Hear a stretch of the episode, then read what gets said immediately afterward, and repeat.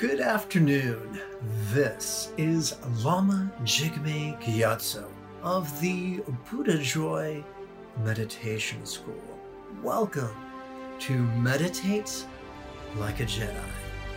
I thought it would be fun this afternoon to read to you my latest essay. Its title is The Parable of the Movie Patron.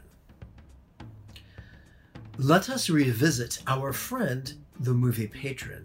He has purchased his ticket and his snack and his beverage and has taken his seat in the air conditioned comfort of the movie theater.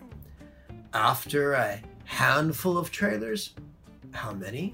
Just enough to make him forget what movie he came to see. And after those trailers, the movie begins.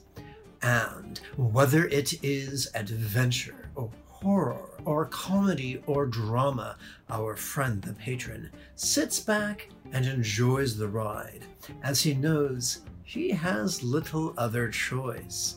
For he does not confuse himself for the screenwriter, nor the editor, nor director, nor producer, and knows completely that what occurs upon the screen is utterly out of his control.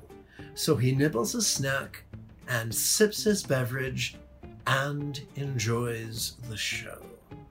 Likewise, when the wise sit down cross legged to meditate, they know it is not their job to select these sensations or flavors or scents or sounds or sights or emotions or intentions or reasonings or recollections or imaginings that cartwheel across the metaphoric stage of their mind.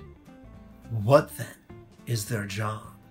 To notice, vulnerable and passive, without bothering to analyze or label, and to physically relax that they might mentally let go and do all this in harmony with the tightening tendencies of each inhalation and the relaxing propensities of each exhalation. For in our very good fortune, that is how evolutionary biology selected for our bodies and minds to best operate.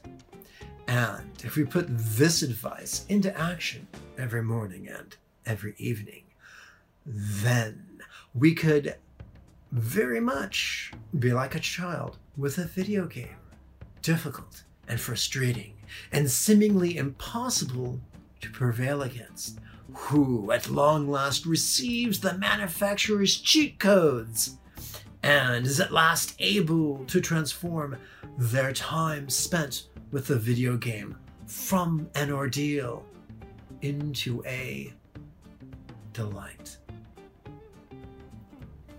During this time of pandemic, may you and yours be healthy and happy.